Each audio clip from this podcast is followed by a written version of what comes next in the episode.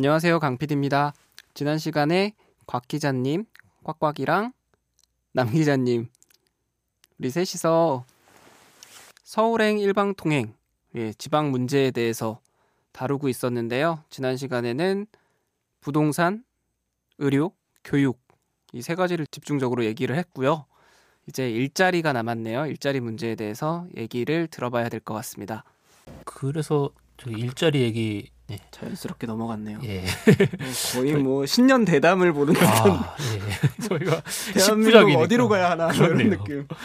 10부작이니까 이게 종류별로 다 하나씩 이제 뭐 하고 있어 가지고 진짜 대기획인 것 같아요. 예, 올해 연말까지 딱 하고 끝내려고요. 근데 저의 뭐 저 이 팟캐스트 들으셨던 분은 알겠지만 저도 뭐 지방 가서 한 1, 2년 살다 올 텐데 되게 기자 생활하면서 저의 가장 큰 화두 중에 하나기도 했어요. 이 지방 문제는 도대체 어떻게 이게 지방 분권이라는 거는 네. 해결해야 되는가? 왜냐하면 제가 대학교 1, 2학년 시절에 제가 대학교 1학년 때 노무현 대통령이 당선이 됐거든요. 네. 그때 참 그 지방 분권이란 화두가 굉장히 떠 떠오르던 화두여서 저도 약간 성인이 되자마자 처음 던져진 사회적 화두기도 했고 근데 그게 아직까지 풀리지도 않는데 심지어 훨씬 더 악화되고 있는 방향으로 가고 있으니까 이 문제가 어떻게 해, 이걸 해결해야 되는가는 굉장히 큰 뭐 저 개인적으로도 숙제였는데 그래서 지금 리포트를 준비하고 있고 일자리가 하여튼 제일 중요해요 맞죠? 그렇죠. 일자리를 중요한데 어떻게든 지방에 많이 만들어야죠. 예. 네. 그 차원에서 보면 사실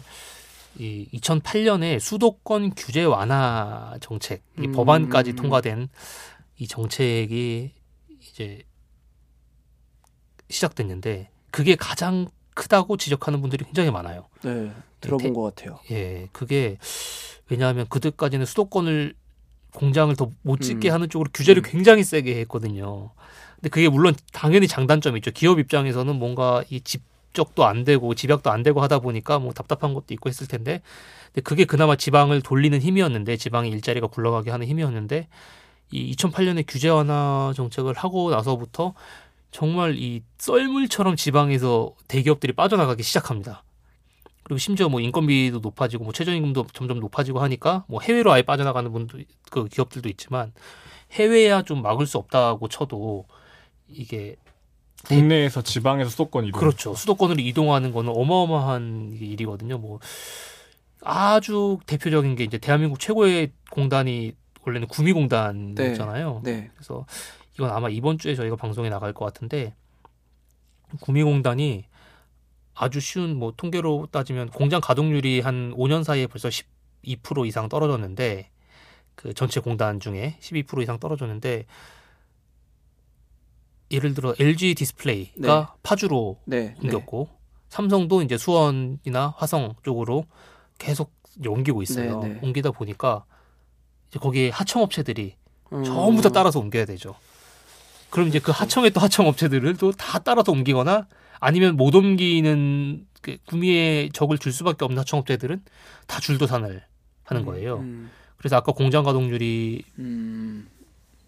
보면 2014년에 전체 전체로 따지면 2014년에는 그러니까 84.5% 그러니까 100개 중에 85개 공장은 돌아가고 있었는데 작년엔 72%였거든요. 네. 그러니까 뭐 한 100개로 따지면 한 12개 정도 빠진 건데 이게 내려갈수록 더 저기 피해가 누적되다 보니까 이걸 50인 미만 기업으로 한정하고 보면은 2014년에는 76 100대 중에 76대가 가동이 됐어요, 공장이.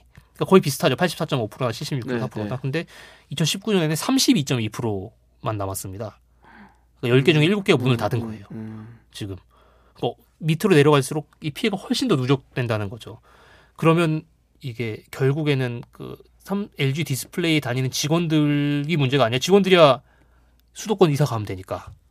근데 거기에 있는 하청, 또 재하청 이런 묶여 있는 모든 구미에 있는 업체들이 문을 닫기 시작하면서 뭐 구미공단은 지금 굉장히 폐허화돼 버린 거죠. 음. 그래서 이게 정치적으로 해석하면 네. 어, 구미공단이 사실은 그 박정희 대통령의 네, 네, 예, 네. 그과 깊은 연관이 네. 있는 데이기도 해서 어, 정치적으로 보면 굉장히 보수의 본고장이라고도 네. 불렸지만 이번에 처음으로 시장이 민주당 출신 시장이 당선이 됐잖아요. 시장 맞나? 음. 시장이지. 구- 시장 시장 어. 구미 시장. 당선이 음. 됐어요. 그 정말 그때는 뭐 충격적인 일이었는데 그 구미 가서 현재 얘기를 좀 들어보면 그런 것도 좀 무관하지 않다. 음. 이 정서가 2008년에 이 수도권 규제 완화 때문에 이 구미가 굉장히 음. 뭐 초토화된 예, 문제가 있어서 근데 이 구미가 대표적으로 말했겠지만 이게 구미뿐이겠습니까? 그렇죠. 그래서 예, 그 지방 분권의 차원에서 보면 그래서 수도권 규제 완화 정책은 굉장히 좀 패착이었다. 국가 전체로 보면 이렇게 생각이 들고요. 물론 기업 입장에선 또 메리트가 있었으니까 그때 당시에 선택한 이유도 있었겠죠. 하지만 이게 이게 좀 지방 분권의 또 일- 지방 일자리 사정을 굉장히 악화 악화시켰다고 볼 수 있는 거죠. 음. 그렇습니다. 마음이 무겁네요. 예. 그래서 어, 또 이제 또 지방에 이제 용인이나 수원 같은데 일자리 많아지고 가면 또 그쪽 동네만 또 수도권에. 올라가고 그렇죠. 집값 올라가고 참고로 지방 일자리 요거 음. 삼성전자가 수원으로 점점 더 많이 이 이동을 인력을 배치하면서 네. 되게 의미 있는 결과가 나왔는데 작년 기준으로 이 시군구 네. 단위 기준으로 대한민국에서 가장 젊은 네. 도시가 수원이요? 수원 영통구입니다. 어. 그래서 수원 영통구는 굉장히 뭐 가장 젊고 라이블리한 도시가 된 거죠. 음. 덕분에. 그래서 지방 굉장히 뭐 지방 분권의 실패 사례를 보여주는 하나의 잣대라고도 볼 수 있죠. 너무 어려운 문제예요. 그때. 예. 진짜. 근데 우선순위를 정할 때 뭐 정치적으로 아니면 사회적으로나 도덕적인 기준까지도 돼야겠지만 저는 결국엔 사람이 경제적인 생각을 그렇죠. 하니까 돈과 일자리가 된다. 제일 먼저인 것 같아요. 예. 그게 있으면 거기서부터 이제 될 텐데 그 전에 무슨 가치나 다른 것들을 먼저 세워놓고 맞추려 그러면 계속 꼬이는 것 같아요. 부동산도 그렇고 명확하게 여기에 가면 돈을 벌 수 있다는 게 보이면 예. 그걸 막을 수는 없잖아요. 일자리 같은 걸 제일 잘 했으면 좋겠어요. 어떻게 할 수 있을지는. 사실은 가장 큰 문제입니다. 그게 일자리가 가장 큰 문제고 그 곁다리로 네. 이게 말씀드리면 이 저희가 관광 문제도 좀 다뤘는데 네. 이게 지방이 일자리도 다 빠져나가고 이러다 보니까 돈 벌 방법이 없잖아요. 그러니까 우리나라 지자체들이 전부 다 지금 관광에 음. 매달리고 있는데 이것도 사실 그래서 관광의 허상이라 그래야 되나 음. 이런 게 있어요. 왜냐하면 관광지에 관광이 폭발적으로 증가하면 그 시가 굉장히 잘 살 것 같지만 음. 생각보다 관광으로 뿌려지는 돈 자체가 이 주민들의 삶을 더 뭐 삶의 질을 더 올리지 않는다는 이런 통계 결과들이 좀 나오고 있거든요. 음. 오히려 지역 물가만 더 높이는 경우도 있고. 그렇죠. 예. 음. 그 대표적인 게 속초인데 속초가 뭐 대한민국 거의 최고의 관광지 중에 하나죠. 네. 연간 관광객이 1,700 몇십만 명 정도가 됐대요. 1,800만 명인가 그래요. 그걸 365일로 나눠보잖아요. 그럼 한 5만 명씩 나와요. 대강. 음. 근데 속초의 인구가 한 8만 명입니다. 근데 관광객이 어마어마하게 증가했어요. 그 서울 양양 고속도로 뚫리면서. 네, 네. 근데 그 사이에 10년 사이 속초의 인구는 오히려 줄었어요. 음. 그러니까 관광객이 많아지면 뭔가 돈도 많이 음, 풀리고 음. 일자리도 늘어나고 그러니까. 그래서 살려는 사람이 더 많아질 것 같잖아요. 근데 반대로 일자리가 그 인구가 준 거예요. 어, 정말 그것도 놀랍네요. 예. 지방자치의 성공 사례로 항상 해외 어떤 소도시가 관광 산업을 잘 만들어 가지고 뭐 일어났다. 뭐 이런 사례들을 보잖아요. 그렇죠. 그래서 그걸 왜 그럴까 해서 저희도 뭐 취재를 다녀왔었는데 네. 일단 기본적으로 아까 꽉꽉님이 말씀하신 이연 일일 관광객이 한 5만 명인데 인구가 8만 명이니까 물가가 관광객에 맞춰져 있는 거예요. 음. 이게 생각해 보시면 주민이 한 10만 명 되는데 관광객 만 명 정도면 이 10만 명을 그 상인들이 상대해야지 만 명을 상대하지 않을 거 아니에요. 그래서 관광 물가와 이 실생활 물가가 좀 따로 있는 경우가 많은데 음. 여기는 뭐 관광객이 거의 뭐 돌아다니는 사람은 대부분 관광객이니까 그 인구가 뭐 더 많아봤자 다 고령의 분들이 많으니까 전부 다 관광객 물가라서 뭐 예를 들어 점심 한 끼 먹어도 만 몇천 원인 거죠. 음. 그리고 이마트 속초의 이마트도 서울 이마트보다 비싸고 뭐 이런 식으로 물가가 서울보다 오히려 비싸진 그것도 굉장히 커졌고 그다음 집값도 굉장히 떴는데 서울의 주택 보급률이 속초가 100%가 훨씬 넘어요. 100 몇십 프로 돼요. 어, 그래요? 예. 근데 인구가 줄고 있는 게 너무 웃기잖아요. 음. 인구가 줄고 있는데 주택 보급률이 계속 늘어나는데 대부분 서울 사람들이 사거든요. 약간 별장 시티가 된 네. 거예요. 그러니까 집값은 또 서울 기준으로 자꾸 올라가요. 서울 사람들의 돈이 들어가니까. 그렇지. 예, 그러니까 뭐 주민들이 약간 살기가 더 어려워진 거예요. 거기다 속초는 지역적인 문제지만 물 부족에 안 그래도 심한 데였는데 아파트가 다 물을 끌어쓰기 시작해서 음. 속초 주민들이 뭐 집단 단수 현상이 일어나기 시작하고 이 지금 21세기에서 속초 같은 유명 도시에서 지금도 빗물 다 받아 쓰고 계시더라고요 고지대 분들은 어. 언제 단수가 될지 몰라서 뭐 그런 주민들의 그것까지 일어나니까 오히려 여기 못 살겠다라고 생각을 하고 떠나시는 거죠. 그러니까 이게 또 관광이 지방의 일자리의 태답이다 이렇게 보기도 어려워진다는 겁니다. 음. 참 어려운 문제네요. 어렵습니다. 아, 쉬운 문제면 뭐 벌써 풀었겠죠. 40분 동안 얘기를 들었는데 오랜만에 소름이 돋았어요. 정말 너무 모르고 아니면 알지 않고 살았던 것 같은. 그렇죠. 저희 생각이 뭐. 서울 사람들은 사실 상상도 못하는 경험들이니까 이게 취재를 열심히 해서 많이 알려달라는 말씀밖에 드릴 게 없네요. 대안을 말하고 끝낼까? 뭐 대안이 없어서 참 아, 어떻게 마무리해야 될지. 대안은 그 대기획 마무리쯤 되면 좀 아, 예. 찾아질까요? 대안을 어느 정도 사실은 사전 취재를 통해서 대안을 마련해 놓고 갔는데 쭉 보다 보시면은 뭐 저희 로드맨을 많이 계속 봐주시면 아마 나올 겁니다. 음, 나오겠지만 이게 정답이라고는 절대 말할 수 없고 네. 요즘에 그래서 새롭게 좀 등장하는 이론이라 그래야 되나? 새롭게 힘을 얻고 있는 네. 그 이론이 있는데 이론이 아니라 새로운 방안이 있는데 우리가 지방분권을 너무 소도시들을 살리는데 집중하지 않았나 이런 반성이 요즘 좀 일고 있어요. 예를 들어서 혁신도시 네. 가 대표적인데 뭐 기업 도시든 혁신 도시든 대한민국에 지금 한 10개 정도의 혁신 도시가 있나 그런데요. 이 예를 들어서 나주에 뭐 한전이 갔죠. 네. 한국전력이 갔고 뭐 진천에는 또 뭐 저기 또 보건 의료 관련한 공공기관들이 좀 가고 뭐 이런 식으로 좀 아주 작았던 도시에 이렇게 하나씩 하나씩 선물을 주듯이 좀 공공기관을 뿌려놨거든요. 그래서 그것도 그 도시 자체만 놓고 보면은 좀 자생력이 커졌죠. 근데 그것이 이렇게 낙수 효과라 그러나 주변에 점점 퍼뜨리는 그런 부가적인 가치가 없어서 네. 결국 그 도시가 5만 명 사는 데서 10만 명이 살게 되고 음, 뭔가 그 정도에서 머물렀다. 음. 파급 효과가 너무 없지 않았냐라고 좀 반성하는 그 생각들이 좀 있어서 차라리 이런 뭐 부산이나 광주나 이런 원래 컸던 도시들에 조금 더 힘을 실어줘서 왜냐하면 원래 컸던 도시들은 문화적 인프라가 이미 다 갖춰져 있거든요. 네.